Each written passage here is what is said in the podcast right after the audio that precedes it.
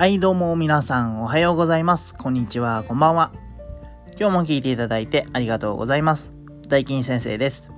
えーこのラジオでは僕、大金先生が子育てや学校のお悩みについてお話をしています。スタイフでのレター、ポッドキャスト等では概要欄のリットリンクに SNS を掲載しております。個別での DM であのお悩み相談も受け付けておりますので、よろしかったらお送りください。えー本題に入る前にお知らせをさせてください。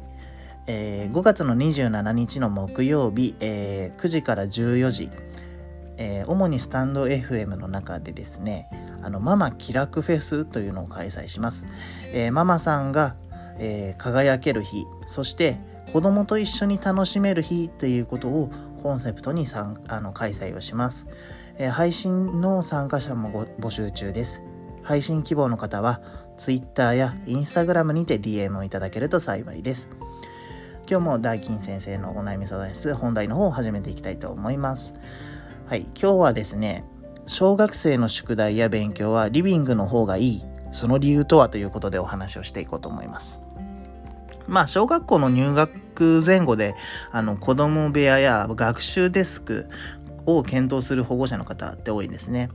で、あのーまずは、あの、リビング学習から取り入れるっていう過程も最近はあるんですが、あの、まあ、そもそも小学生は集中力があんまり身についてないんですね。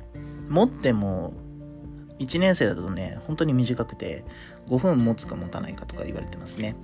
で、あの、シーンと静かな個室で勉強しようっていう、さあ勉強しようっていうね、あの、気持ちになりにくいんですね。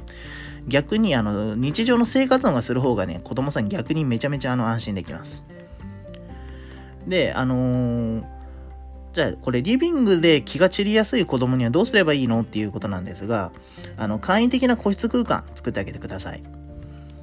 あのーこれあるだけでもかなり違います。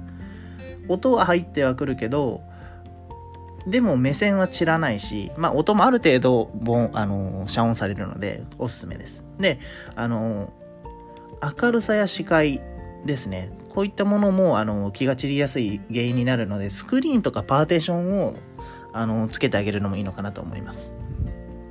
で、基本的に、あの、保護者の方は干渉しないスタンスでいてください。あの、例えば、鉛筆の持ち方はどうかなとか、消しカスで遊んでないかなとか、休憩しすぎじゃないとかって言ってしまうことあるんですけど、この、あの、いろんな言葉が、あの、気になって気になって干渉してしまって、これ逆効果なんですね。あのもう何も言わない。まあ、ある程度はほっといて大丈夫です。で、これをすることである程度リラックスして勉強をすることが、あの勉強に向かうことができるようにすることが重要です。はい。で、あの、リビング学習は、まあ、勉強になれることが目的なんですね。まあ、学年が上がるほど、あの、集中力もだんだん身につきます。